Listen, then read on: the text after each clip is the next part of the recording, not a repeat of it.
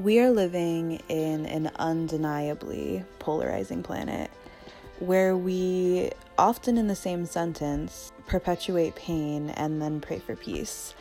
And that's something that has always intuitively stood out to me. So, at this point in my life, in my willingness to invite skepticism to my own shadows, as well as these systems that we operate within and exist under, I begin to question, you know, what is the prerequisite to us actually achieving peace, both interpersonally and collectively? What is missing? What is not clicking?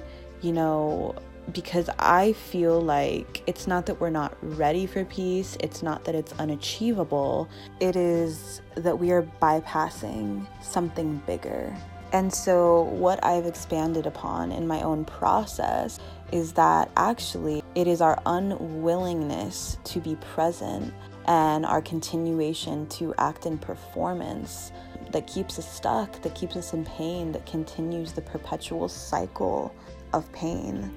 So instead of living in a world where we think in boxes and binaries, where we often bite into our own indoctrination and then project our pain onto others, where when trying to find solutions, we separate and isolate parts, denying our interconnectedness and consequently denying our humanity and potential for peace. Instead of living in that world, what would it look like if we propagated presence?